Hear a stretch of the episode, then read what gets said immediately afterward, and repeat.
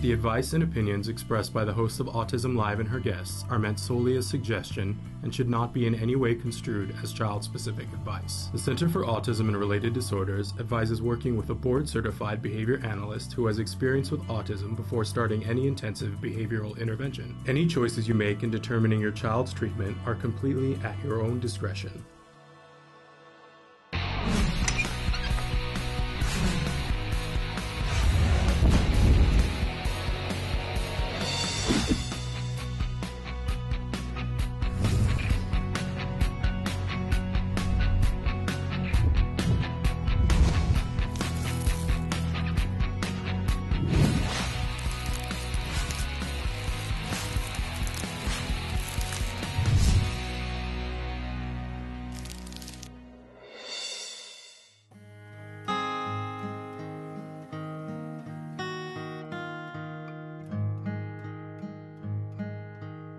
The advice and opinions expressed by the host of Autism Live and her guests are meant solely as suggestion and should not be in any way construed as child specific advice. The Center for Autism and Related Disorders advises working with a board certified behavior analyst who has experience with autism before starting any intensive behavioral intervention. Any choices you make in determining your child's treatment are completely at your own discretion.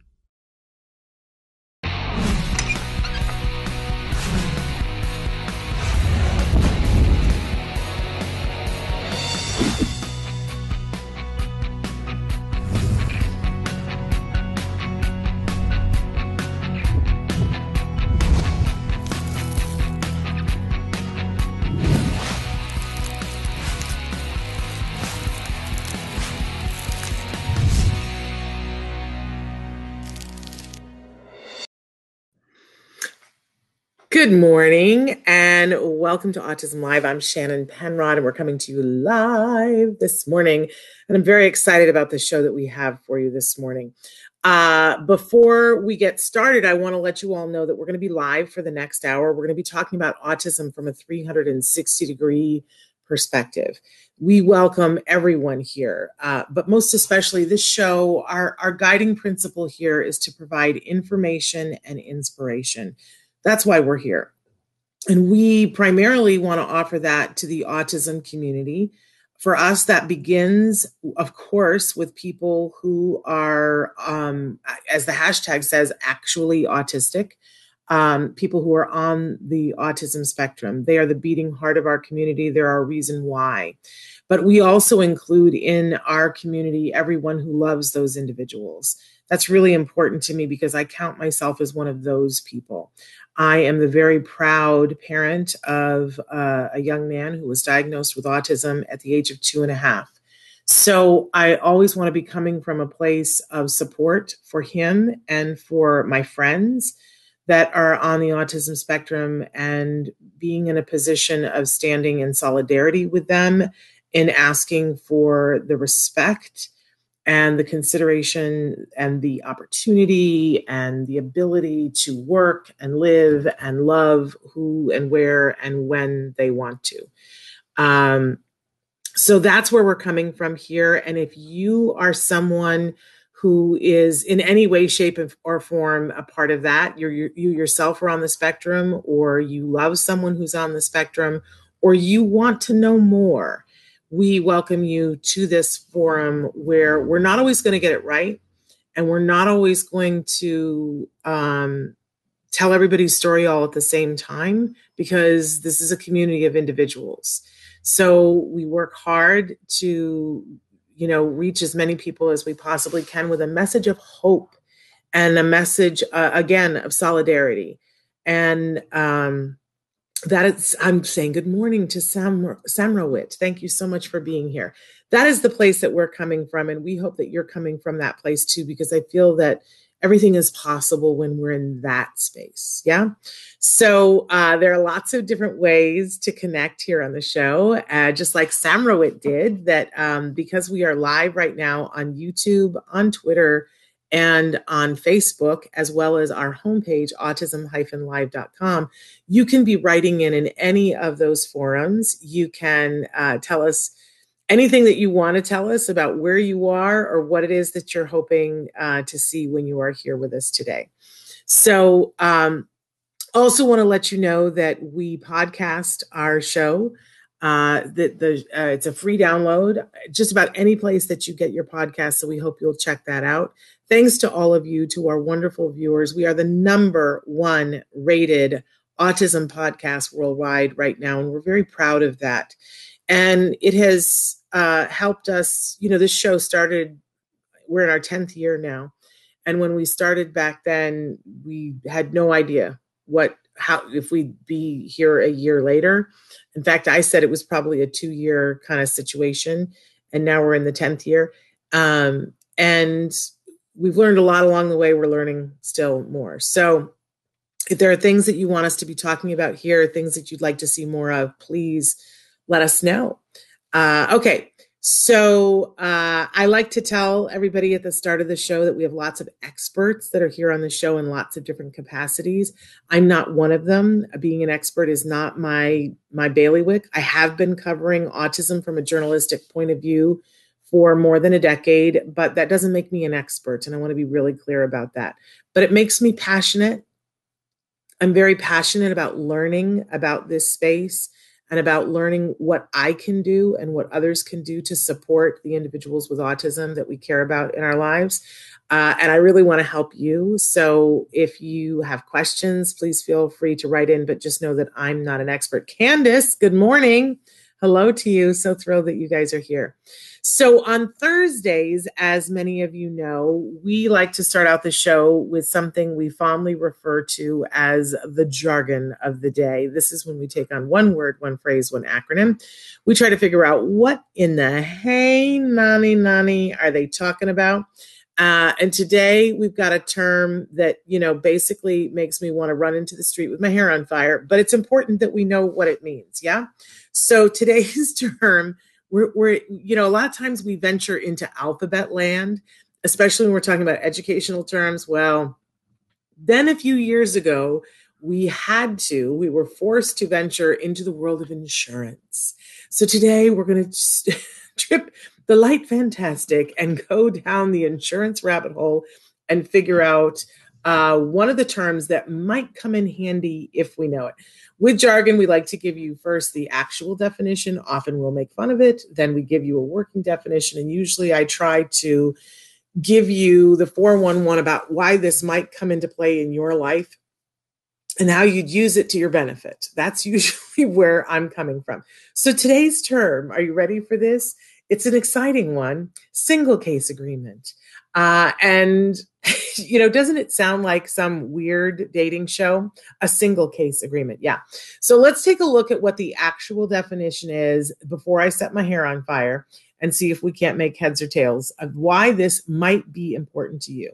A single case agreement is an agreement between a provider and an insurance carrier in which they agree to provide services for just one specific person. You know, and that's a little bit helpful like you know but it basically takes the word single case agreement and you know says yeah it's a case agreement between single person right? And and it just rearranges the chairs on the titanic. Doesn't really tell me what i need to know. So let's take a look at our working definition here and see if we can't get any closer to it. So it's a way in which you can get your insurance company to look at your child as an individual or you as an individual instead of being tied to rules that are rigid. So, a few years ago, if we go back in history, we know that it used to be that insurance did not cover any treatment for autism none, zero, zilch, nothing. And their reasoning and the thing that they hid behind for decades was that there was nothing shown to be effective in treating autism. Well, right there, you know, that to me is a little bit uh, on the shady side because you know if if someone with autism is saying you know i need help and support with x um, help and support doesn't suggest an outcome right? So that to me to start with is problematic. But aside from that starting seven the Lovaas Young Autism Project showed that individuals with autism if therapy was started, ABA uh, therapy uh, was started within a certain age range, and that was given at a certain intensity that the benefits were wildly effective by anyone's measure. Um, so they couldn't really hide behind uh, their argument that nothing was effective for long in any way, shape, or form because of that. It took many years, but starting in, gosh, I want to say like 2010. I, I'm not, I don't know that I'm up on my years, but Arizona was one of the first states that they went to their state legislature and said, we need a mandate that says insurance has to cover ABA therapy. Um, and it's so remarkable that a group of parents got together with a couple of politicians. And I saw a, a documentary about it at once. And it was so fascinating to me because they all said that when they went in to plead this to the legislature, they all knew that they weren't going to be successful. They were 100% sure that they weren't going to be successful, but they were 100% sure that it was important to go in and make the case because someday, someday they were going to be able to convince them. And the legislator people said, you know, we knew that they were going to come in and they were going to ask for this, and we knew there was no way we could do it. Everybody was 100% clear. It was just an exercise in standing forth and saying, this is important, this should be done, you should do the right thing. And then something crazy happened. Like one of the legislators was like, why aren't we doing this? And people started asking the question on the floor in real time of the Arizona state legislature. And it was like wildfire. And then, like, some of the parents were like, you know, we might be successful at this. And then the legislature people got, well, they were like, you know, why wouldn't we do this? If this is the right thing to do, why wouldn't we do this? And they passed it. And, and you could have knocked everybody over with a feather because they were so shocked. But it started a movement uh, like a snowball. And now I'm very proud to say that in all 50 states in the United States, there is a mandate that says that if you are providing insurance, you have to cover the 10 essential health benefits. And one of those is behavioral health. Okay, great. So we all have this mandate, except that there are all these exclusions, and you got to be with this provider and you got to be with that provider. And the provider that you want to be with isn't vendored with your insurance company. And what we find is that there's a mountain of red tape that prevents. So you've got a law now that says, yes, this is important. You've got the science that says, yes, this is effective at, at helping people. And you've got the the parent with the child saying, we're here, we, you know, we want to be able to do this. And somewhere in between, there's something that gums up the works. Well, sometimes a single case agreement is all you need to unstick things. Insurance, um, ha- they have regulations and one of the regulations is, and I'm paraphrasing paraphrasing greatly here, but let's say that your insurance company says we cover um, you know let's pick something that's completely different that we we cover dental work right? We we cover dental work. And but we cover it within this realm and here's the criteria that we cover it but you're covered. But then you go to get a dentist and none of the dentists that do the work that you need, that your doctor has said that you need, are vendored with your insurance. Like, let's say you need bridge work, and there is a dentist that's local that has your insurance and, and will, will do work, but they don't do the bridge work that you need. So you can go to your dentist, you can go to your insurance and ask for a single case agreement to go to the dentist who's not vendored by your insurance, but who does the work that your doctors have said that you need and um, you know that you have coverage for and in that way many people are able to get the help and support that they need. So if you have gone to and, and looked around and said okay there there is a particular you know type of therapy that you want and your insurance covers it but the the the people who are doing it in your neighborhood are not vendored with your insurance company but let's say that the you know it's a block away and you would have to drive 2 hours to get to one that is vendored you can go to your insurance company and you can say that's a hardship for me. I want a single case agreement. And it doesn't take a whole lot of effort but often the the aba provider that you're talking to can help to do that for you they can help you to fill out the paperwork and a lot of insurance companies will do that they will make a single case agreement with you so often you guys will write in um, and you will say, you know, my child is having to, you know, get on a bus and go two hours to go do this or that or the other thing.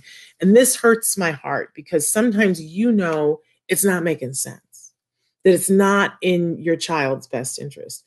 So for some of you, it's you yourself that you're being forced to go someplace that you don't want to go. And you know it logically doesn't make sense. And I got to tell you, I love it when we can come up with something that goes, wait, wait, wait, wait, wait, wait, wait. like, let's be people here. Let's, you know, I know we've got this set of rules, but that's not working out for this circumstance. Well, a single case agreement goes, hold up, hold up. We're trying to do something good here.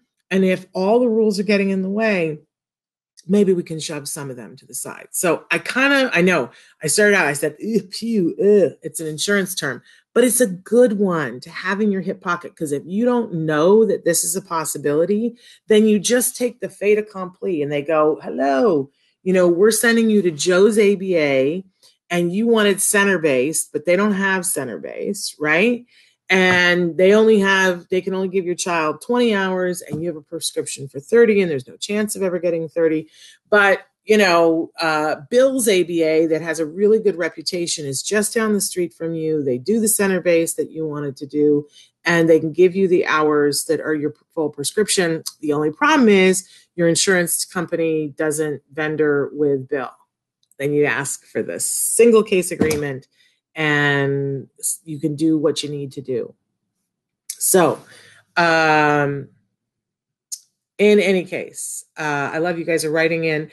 The city of Miami, Mayor Francis Suarez gave a proclamation today recognizing autism awareness. I love hearing that. Yippee.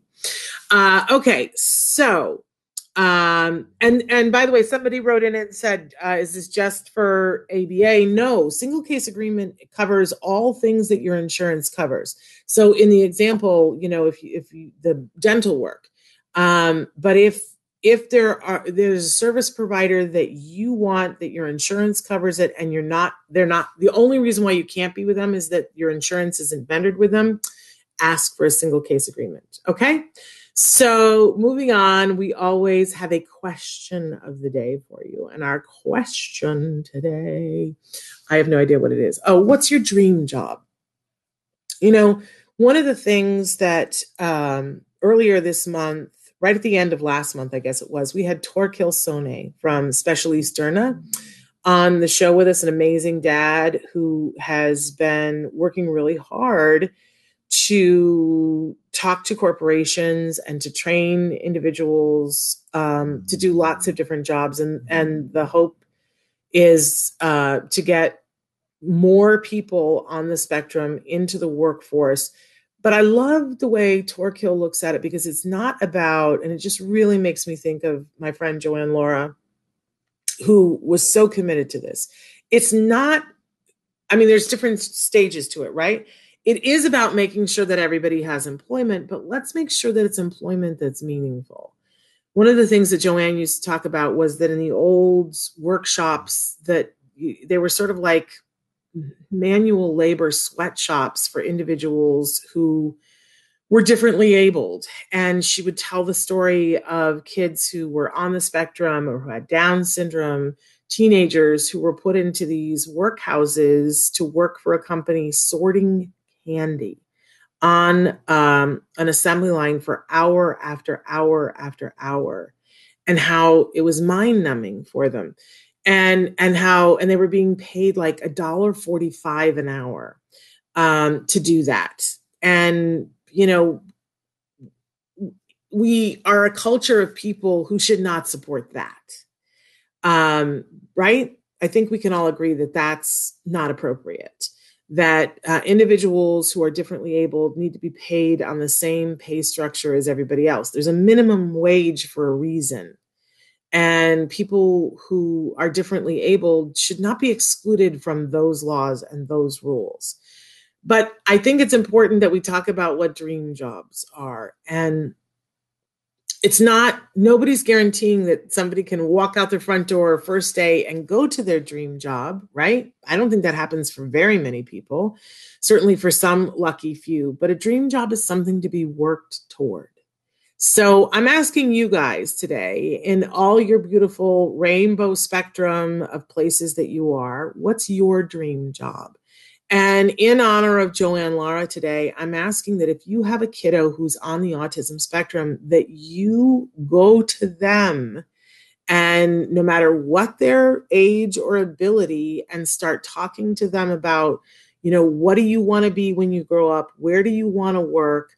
What's your dream job? And I'm fully cognizant of the fact that, you know, for many of these kiddos, you're not going to get a response back but that doesn't mean it's not worthwhile to ask the question and put it out there.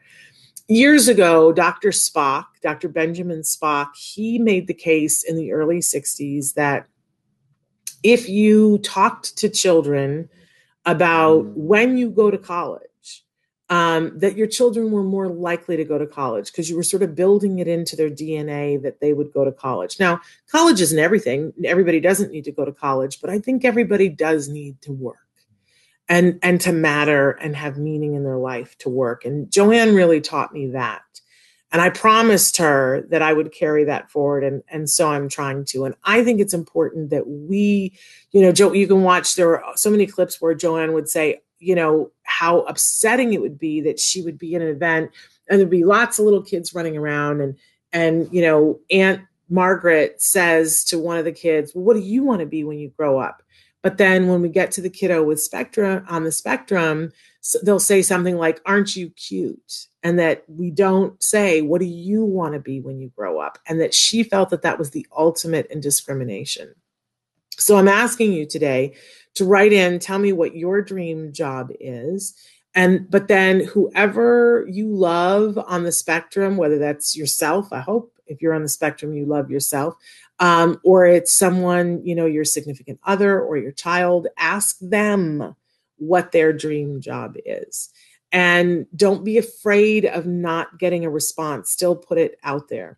When my parents heard what Dr. Spock said, they I was just being born, and so they decided to do this experiment with me, where they would say to me on a regular basis, "When you go to college, when you go to college." There was never a moment in my life when I wasn't going to go to college. Like it was just ingrained in me. Uh, they did not do this with my siblings, and my siblings have gone to college, but it was like, yeah, you know, I'm going to wait a little while. And again, nothing wrong with that, but I'm just saying we need to build it into all of our all of the individuals that we love on the spectrum and not on the spectrum. What kind of work do you want to do? Who do you want to be when you grow up? What kind of job do you want to have? What kind of difference do you want to make in the world? Those are meaningful, viable questions that we need to be asking. Yeah. Uh, okay, so that's our question for today. Please write in and tell me. I want to know what your dream jobs are, and then um, let's uh, let's move on to our topic for the week, which I don't even remember what it is. Playing the hand that you're dealt. Ah, um, a really important topic to talk about. Uh, our sort of subtopic for this week or overreaching topic maybe is the better was that we were saying that this is this is the week of the woman and uh, we have wanted to showcase and are going to showcase in just a minute women um, in around the the autism community um, and what women doing. Women are at the forefront of this community. And it kind of goes hand in hand with this because um, it's so interesting how we identify ourselves now and how we look at ourselves. I'm old enough to remember a time when um, we would loudly say uh, equality for women. And uh, I think we still want and expect equality for women. And we are not, we're not there by the way. Women are still being paid less than men. And let's just talk about on the autism spectrum. Uh, it on average, it takes women significantly longer to get a diagnosis or to get any kind of support. Uh, we've been looking at the research of why that is, uh, that researchers are much more prone to look at the male aspects of autism, which don't match the female aspects of autism. Um, and there are many other reasons why we think that women are not being diagnosed uh, as early or as much as as men are. Um, but I think it's important. One of the things that I've had to learn from my younger uh, women in arms is that equality isn't always perfect. Like, I don't want to be treated, uh, just going back to the women metaphor, I don't want to be treated like I'm not a woman. I am a woman and and I want I don't want to cut that out. I don't I don't want it to be equal and even with men. I don't want to be treated like a man. I want to have the same rights. Uh, I don't want to be discriminated against because I'm a woman. Um, and to me, that's a little bit of a different line. And I I am loving hearing from individuals in the autism community about being women and and and how the treatment is different and i just want to put it out there that i'm i'm open to learning about what the differences are and how we should all be more aware um I guess I guess I want to leave it at that because I want to leave room for our guests to talk a little bit about this. But I, and I want you guys to write in about this about what I think it's important, and I'm looking at this in lots of different ways. Um, you know, especially in the last couple of days of what what the conversations are, and and what I'm hearing from a lot of my friends about. I want you to see me. This is what I'm hearing from people. Whether it's you know, I want you to see me, and I'm uh, Asian you know, I want you to see me and see that, uh, you know, I, I, have a friend who's saying, I want you to see me and see that I am an Asian individual, that that is part of part of me. I don't want you to discriminate against me, but I don't want you to like suddenly act as if that isn't part of me. And I think that that's a really important distinction. So something for us to talk about, something for us to think about. Um, and especially in talking about individuals on the autism spectrum and seeing seeing what that is in its entirety um, and being respectful and empathetic and open and teachable uh, which i think are all important things to be yeah okay so uh, to that end, I have an amazing guest. Uh, she truly, you know, do you have people in your life that you're like, oh, I really enjoy being around that person? I think that they're incredible. I always learn something when I'm talking to them, but I also just, you know, really like this individual, and you never have enough time to spend with that individual to you know but you're like that's somebody i'd enjoy spending more time with and that's somebody i'd love to have lunch with well my next guest falls firmly into that heading for me. I think she's amazing.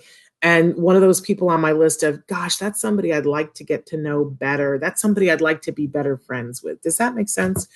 Um, she's a remarkable person and, and, i would rather that she tell you more about herself because i'm trying to be respectful about what words people use to describe themselves. But uh, she's been on the show before amazing amazing woman. Jennifer st jude is joining us right now. So jennifer i'm gonna i'm gonna make you come in here and tell us a little bit about you. How do you describe jennifer st jude oh my god well your introduction is going to make me cry before i even start so thank you so much um, i don't know i mean i, I think um, I have a lot of I wear a lot of hats and I have a lot of descriptions. Um, I think uh, wow, that's great technology. And you've got good ring music. And I got good ring music. Sorry about that. I thought I covered that's all the ends of everything. Um, uh, you know, I I think that where I felt like I really started to matter and have a definition that counted in the world was when I became a mother. And I felt mm. like, um, you know, now this was a role that it was not something uh, to decide against or change my mind. Like it was just, it was part of my life. And um, I adore my children. Um, they, uh, they were both diagnosed about five or six each and um, wow, so I'm, I'm not really answering your question. I'm sorry. No, you're doing great. You're doing fine. okay, I, I wasn't sure how to segue into that. Um, so in in them getting diagnosed, you know, my my focus was to learn everything I could about what they needed, what was wrong, what was happening, you know, and it was a it was a really difficult road.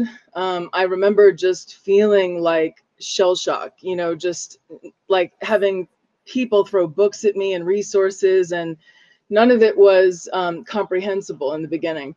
And um, I, I, just desperately felt like I needed to suddenly become a professional overnight on autism, and I was absolutely not prepared. Um, and in that quest to learn more, I began I began finding myself uh, identifying with the descriptions and the struggles, and it. I mean, it was it was life transforming. It really was because I had spent my life um, just feeling like an alien, feeling lost, never never getting what everyone else got, never figuring out what everyone else figured out, always going the back door to everything I approached. I mean, I could be one foot from the front door and I would go two miles out of the way to whip around to the back door. Like I never went the straight line and everything felt confusing and I I opened my my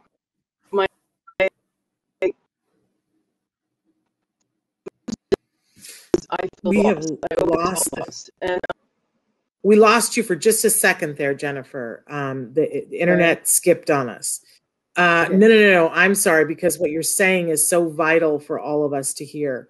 So you were saying that you you felt like you you run two miles out of the wrong direction that you and you felt yeah. different. I think is what you were saying. Absolutely, and I think my mantra was always "I feel lost." I always felt lost. I never felt like I knew what I was doing, knew what I was going, knew, knew anything. And um, I got comfortable with that feeling. So it's not like it went away. I just grew up and I got used to feeling lost all the time. Um, when I now had children, it wasn't acceptable anymore because I just I started to feel like I can't let them grow up to live this life because it was really painful and it and it remained painful. So I started my quest on getting diagnosed and getting treatment and getting you know just help to, to make this so that i could make it better. My goal is to stay out front of them so that when they reach the point that i was at i could help them. And uh, they quickly caught up sadly. So i think with you know the the therapy that they got right away um, they quickly caught up. And it was a race to try to stay ahead of them and them um, and it still is. And and in some ways they've surpassed me which is okay you know but it's i think as a mother i just never wanted to not be able to help them in a place where they felt stuck. So uh, so yeah so that was that was so, pretty much my journey and yeah. If you don't mind my asking how old were you when you got your diagnosis so I will say this: I'm 52. I was 38. Um, 38 or 39 when I became aware that I probably am. And I think it took another two years to find a provider. It was nearly impossible to find a provider who would do an ADOS, which is the gold standard test for autism.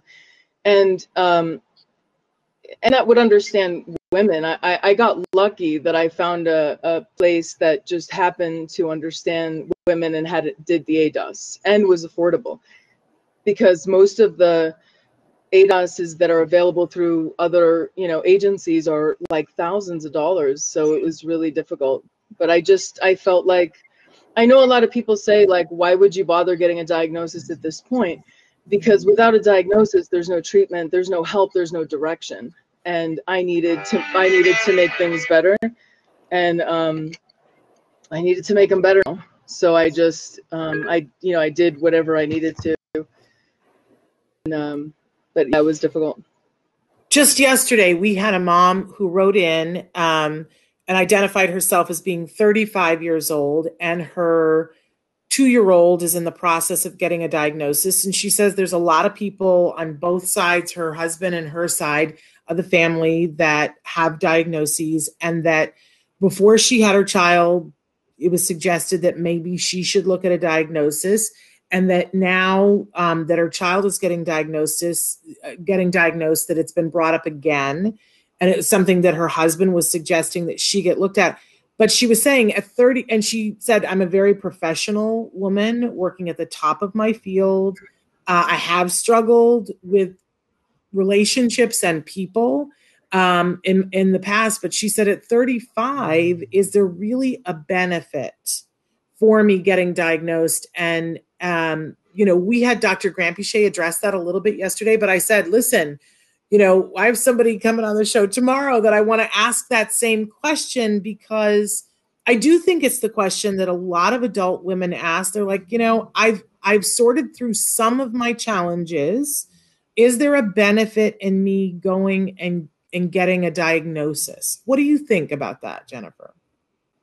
Well, I, I think absolutely. It changed my life. And I think that when you don't have a diagnosis, you don't have a focus, you don't have treatment, and you don't have awareness because you're just sort of like, eh, maybe I am, maybe I'm not. I think once you have a diagnosis, um, it gives you kind of a map to what now. And and the other piece of that is that, you know, without when before you learn more about something, you know what you know, and you think it's enough until you learn more and you realize how much you didn't know. Um, before I was diagnosed and before I got even a little bit of treatment, um, I was I was just suffering, but I had gotten used to it. So it became my, my normal, and my normal wasn't that bad. It was all that I knew.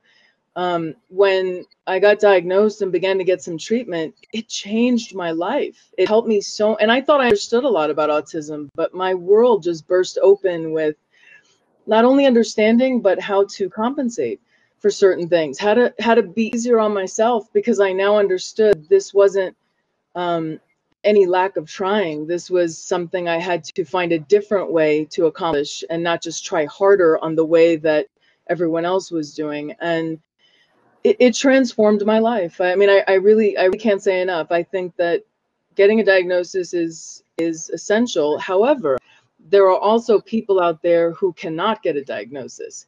So I'm not saying that you have to have a diagnosis to be legitimate. I'm just saying that if you have a choice, I think it's it's really a, a great a great option and I would go with that. But I, there's plenty of people that are self-diagnosed, and that's all. That's as good as it gets for them. They can't find someone to diagnose them, and and they are still included in this on this journey. You know.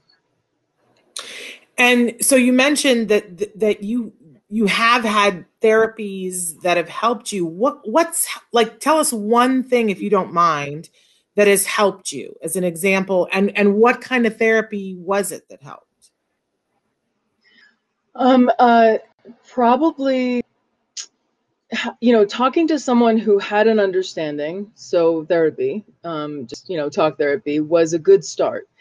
Um but i i soon realized that i had a tremendous amount there's a, a web page uh, that talks about a lot of these struggles and I, I realized I had a tremendous amount of sensory processing disorder issues, and it was crippling me probably more than anything else in my life. It was getting in the way of everything, and I wasn't able to function. And and I was functioning in very dysfunctional ways, you know, just kind of hiding for you know weeks just to recover and go back there.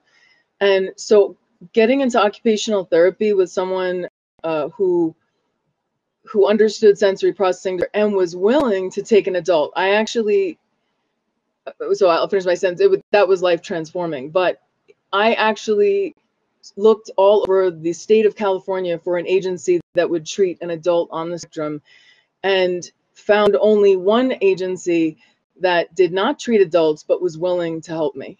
And and that's crazy. Yeah, just not a crazy. lot of resources. That is crazy. And I know you and please, anything that I ask, and my dog is is making all kinds of noises. I apologize. she just okay. decided to pick me out to lay at my feet and moan. Uh, just like thank you. Um, but please feel free if I ask anything that you're like, ah, I'll pass on that one. Don't think twice about it because I, you know, I don't, I don't want to be grilling okay. you.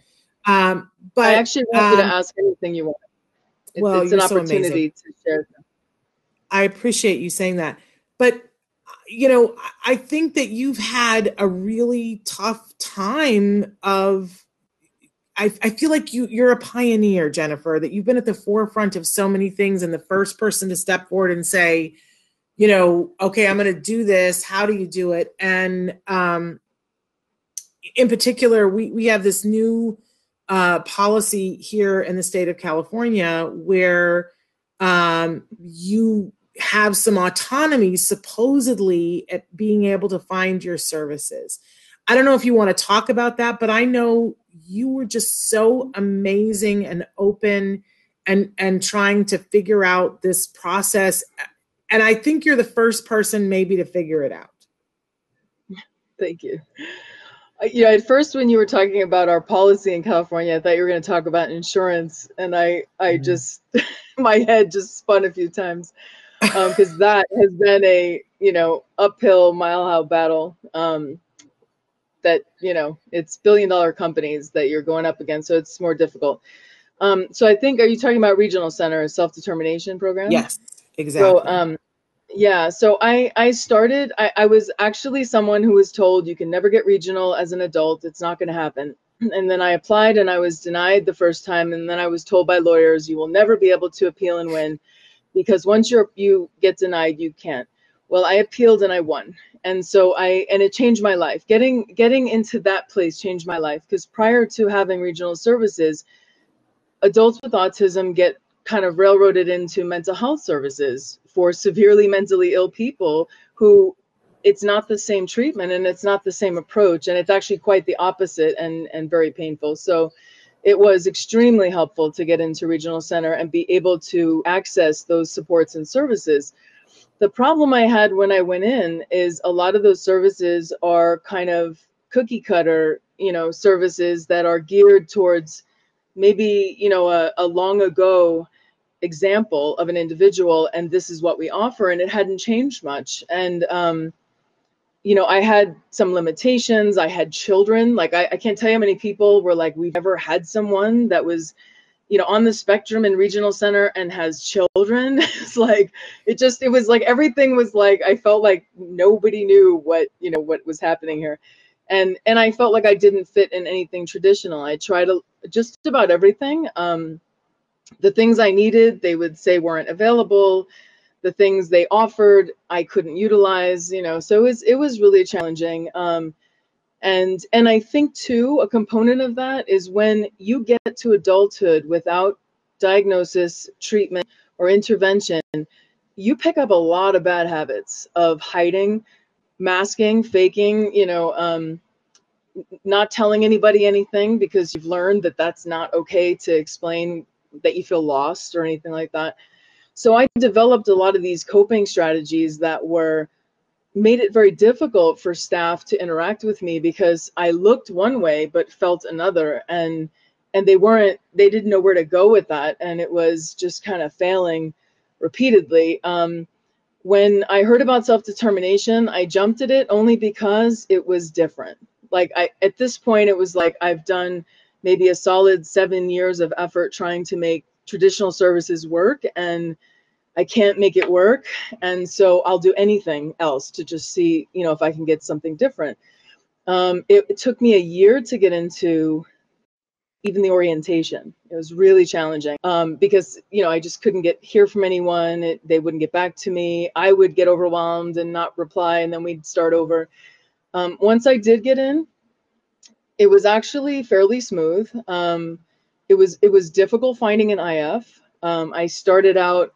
Tell us what an IF is, Jennifer. Oh, I'm sorry. Uh, independent facilitator is kind of like your program manager. It's it's the equivalent of maybe the program manager in an SLS program, or um, but it's actually I think more similar to your uh, CSC but I don't know. It feels like a little bit of both. It's it's a fantastic person who is your go-to person for everything. It's um, it's an amazing position that has been really helpful, and it took me a while, and I and I got a lot of help trying to find the right person, and finally found an amazing individual that has has changed my life. And I don't even think she realizes it, but in uh, SDP, all, it is now person centered and it is you know what i need not what they have it's what can help me achieve my goals not what they have available or not. And uh, and it's been amazing. Um, she's introduced something called a um, one-page profile, which I know has been around for a long time. It was, I think, supposed to be part of the traditional program of Regional Center, and it's but in SDP they lead with that. They start with a person-centered plan, and this particular IF made a one-page profile, which pretty much is one page that is a snapshot of your struggles, your strengths, what to do, what not to do, and it has really made a difference in in in everything. I mean, I think that just working with her has she seems to she really understands this field and she's really good at what she does. How do you use uh, forgive me for interrupting. How do you use that one page profile? How how give us can you give us one example of how it's helped you?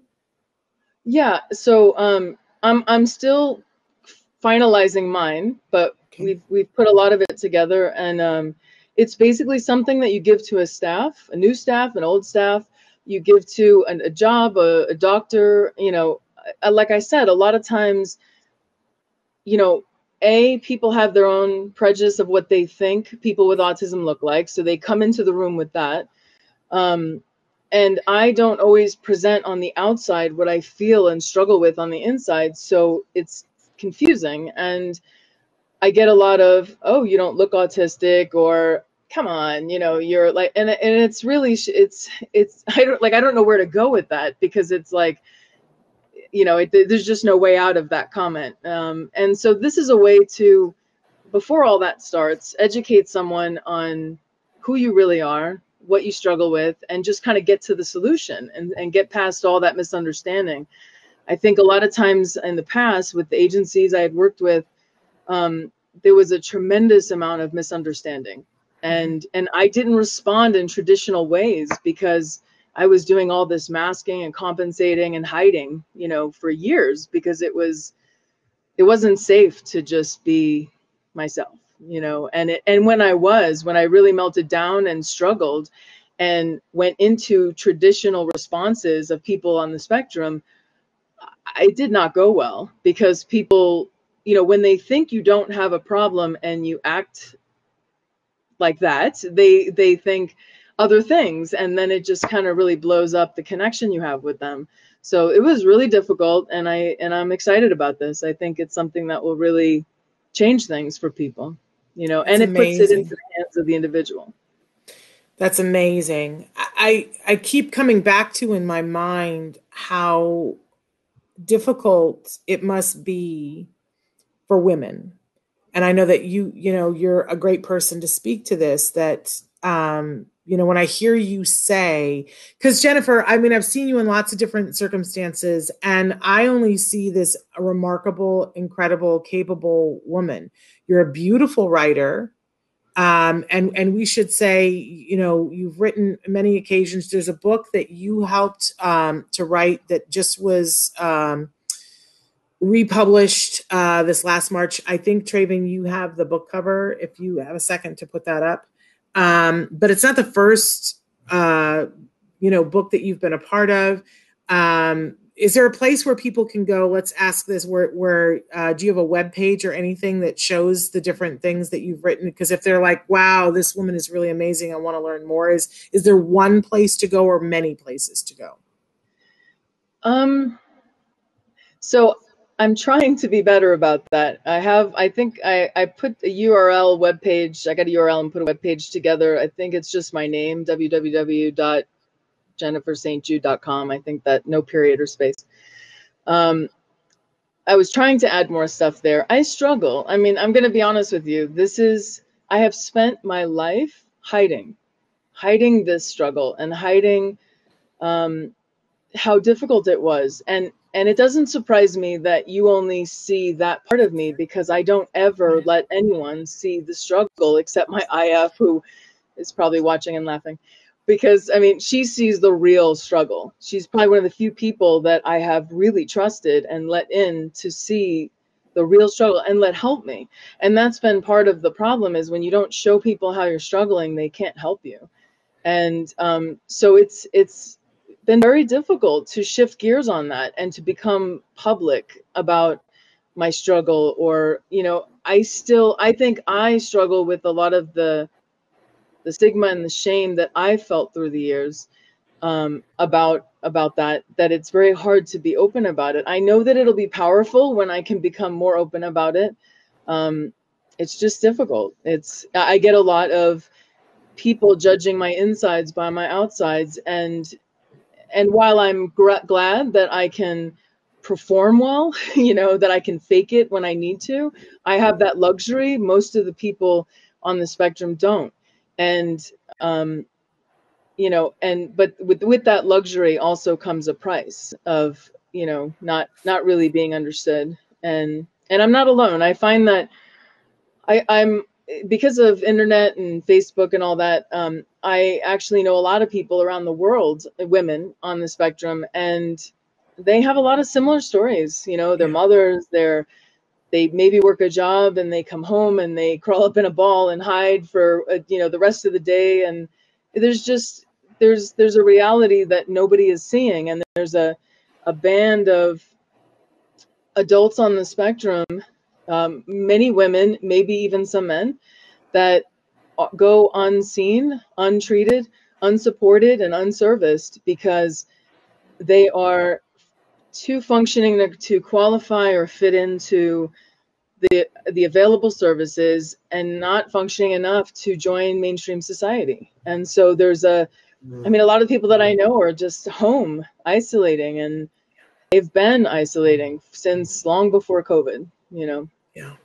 So I guess I want to know on both sides of it, and this is where I was going before, um, and I just didn't get there because I got distracted that we were going to show the book cover. But uh, I, I want to know for for those of us, and let's take it, you know, for me, I want to know as a person who considers you a friend and wants to be a better friend like what do you wish that people like me knew so that you wouldn't have to feel like you had to mask what what do you wish like if you like you know i know it's like hard to just say well shannon i wish you knew this but in general what do you wish that people like me knew because i want you to be able to be exactly who you are it's not a difficult question. It's actually a very emotional one. And I'm trying to like just brace myself and not cry to, for answers. So thank you for asking that. Um, I think oh, maybe it's hard to say it, but mm. I think the hardest thing is to share how difficult things are with the people I care about because I don't want them to know. Um, yeah, I don't know if I could do it without crying. So, like, even coming on the show today, it was so incredibly hard. I had so much help to get here and make it look like no big deal. Mm. It is so incredibly hard for me to make plans with people because I struggle with just knowing how that happens, that little exchange. You know, people mm-hmm. say we should get together, and I say, sounds great. And then I don't know what to do next. So then they just say, you know, like, maybe this week. And I'm like, oh, I'm busy. I'll let you know. And I just shut them down because I can't navigate that piece. God forbid, even then the next step of going somewhere. So, I mean, that's more the problem. And I am sure you asked for the solution, but I mean, that's kind of where I'm I'm stuck with stuff. I think the solution that I'm finding for some of those problems is sharing with people I trust in to get the help I need to get to do the things I want to do. And and SDP is what's really allowing that for me for the first time to really be able to get things I need so that I can live my life and I can join my friends, my society. A lot of people that know me think that probably I just kind of don't have time for them. They don't mm-hmm. realize how hard it is for me to make that happen, you know. And when I do make it happen, it looks like no big deal. But um and and I think the other piece is that the I think the only thing I'd want from a friend is when I tell you something's hard, and I don't think you would do this, but when I tell you something's hard, don't don't suddenly take my external appearance of you know that I'm capable of doing it and I'm just being negative or hard on myself or something like that. A lot of it, a lot of people with autism, all people, regardless of their function, struggle with um, executive functioning disorder, which manifests in the difficulty in carrying out steps to tasks. Mm. So even the most simple tasks become really, really, really challenging. So I can speak at a conference or a university with ease, but you ask me to fill out a form that takes steps, and I'm just, I just come unglued. And so, you know, if you, if people don't understand, that's okay, but don't tell me that I don't know what I can and cannot do you know and like i said not that you would but a lot of people do. I you know they think they're encouraging you but really just denying your reality. So i think that's so important. All of that was so important for us to hear but the main thing that i want to sort of pull out of what you said is that thing about that i think it's the, one of the most important things so that you can do the things you want to do. For me it all starts and stops there that you know to support you to do the things that you want to do. And um i because I, I think sometimes people you know myself included read when someone doesn't outwardly look like they want to do that then that means they must that's my criteria. Did you just hear what i said? Like, like i just put it through my filter. I look at it and go oh it doesn't look like they want to do that and right. and that's the end of the story. But it might be that they want to do it but that it's hard for them to do it. And that's a different understanding for us yes. to be in a place of so you know because sometimes i don't know what people want to do and what's hard for them i don't know what the difference is but so if and i it, if i asked you would that be appropriate if if you asked me what if it was hard so for instance if i said to you you know uh, when when the pandemic is better you know i'd love to get together for lunch with you and I, you know, if you said, yes, let's do that sometime, I would take that at face value. But if I asked you again and again and again and we never made a plan, at some point I might think to myself, I don't think she really wants to go to lunch with me. And I wouldn't necessarily be offended by that. But would it be okay for me to say to you, if I've asked you three times, is Jennifer, is it that you don't want to go or are you having trouble setting yes. a time? Is that appropriate or yes. is that condescending? You know, you know, it's hard to give an answer because there's the, you know, the the up and coming 2030 group that might feel something like that's condescending. At this point in my life, I have missed out on so much. I have I have watched the world go by me and whatever I need to do to make something better or make something happen, I'll do it. I don't care if it's condescending. I don't care if it's that. like I'm not seeing it like that. I, I feel like if you asked me that, it would be that you truly cared and wanted to help. And I wouldn't feel offended at all. I, I would actually feel relieved because I think, you know, it, adults manifest very differently than children. When when we struggle, when we get to this point unnoticed and we struggle with things, we learn to make up excuses that um, look acceptable in society. So we say, I'm sorry, I didn't get back to you. I'm just really busy right now. Like we make up excuses and, and it's, I don't even think about it anymore. Like it's not like I plan to deceive. I just, I just automatically have learned to do these things that make me look fine. And yet, you know, but, but get out of what I cannot do. And up until now, having self-determination and the support of my independent facilitator, up until now, everything I wanted to do, I knew I wouldn't be able to accomplish. So it was easier on my psyche and my ego probably to be able to just tell myself it's because I'm busy and I just don't have time. Instead of admitting to myself that I can't put I can't figure out how to make an appointment because I see every date under the sun when you ask me what time do you want to what time are you free? And i just see like the whole calendar open up with every possibility. And and i get stuck there. So having you say that would be amazing because then i could be authentically honest and tell you i do want to hang out with you. I do want to see you. I would love to go there. I'm stuck at the steps in between and that would open up a conversation of oh what are you stuck at? And maybe i could move forward with that but I think I just go into my automatic reaction, which doesn't help, you know. I think at the base of all of this is just it's important to just be people and to be considerate and to be empathetic and to ask questions and for all of us as as much as I I appreciate you saying that it's difficult for you. I think that on our end, our difficulty is that we uh, we just like put things into call it something without knowing what it is. I think a lot of the problem is on on that we all need to do a little perspective taking and acknowledge that I just was reading a thing in the New York Times this morning about how important it is to understand that your challenges are not the same as mine, but that we all have things going on. And yeah. that if we're empathetic about that and open to understanding that because something was easy for me doesn't mean that it was easy for you. Yeah. Um, and so that that's a place to come around. We're out of time already, which is crazy because I could talk to you for another seven hours. Last thought, Jennifer, if there was one thing that you could say to the world out there, and put the book back up, um, Traven, because it's such a, an amazing title of this book. Sincerely, your autistic child: What people on the autism spectrum wish their parents knew about growing up acceptance and identity. It's available now. I assume on you can get it on Amazon and every major bookseller. Um, but if there was one thing that you could say to people in parting, Jennifer, um, for us to be more aware, whether it's for our children or for our friends, about women um, and on the spectrum and how we can be supportive. What's the one? And I know it's crazy hard question to answer, but can you think of one thing that would be helpful today?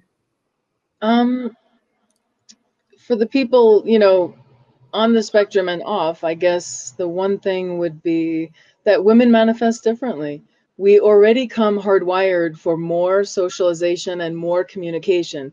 So when we get hit in that area, which are the two big areas of autism, we we don't look like we are as affected, but we are just as affected in in our own way and and struggle. I think women do a better job at masking. So uh, I would say women uh, on the spectrum, trust yourself and and embrace whatever it is you need to do and don't give up. And people that love a woman on the spectrum or a girl on the spectrum, believe them. Believe them when they tell you what they feel on the inside. Um, that women often present okay, but believe them when they tell you is on the inside, and and don't discount that. I think that would be the most the most beneficial and the most helpful. So powerful message. I want to thank you for coming today. I want to thank, thank you for being here and for being so open and sharing with us. I've certainly learned a lot and I think maybe other people have. And when when things get a little bit better pandemic wise, I'm I'm going to be calling you to get together to do something but uh but, but I want I want to do it in a way that works for you. So well, I would love that. I would love that. And I and now I have sdp and a great IF to help me get there. So I'm I'm already ahead of the game. so Wonderful. thank you. All right. Uh, so thank you so much for being with us, Jennifer.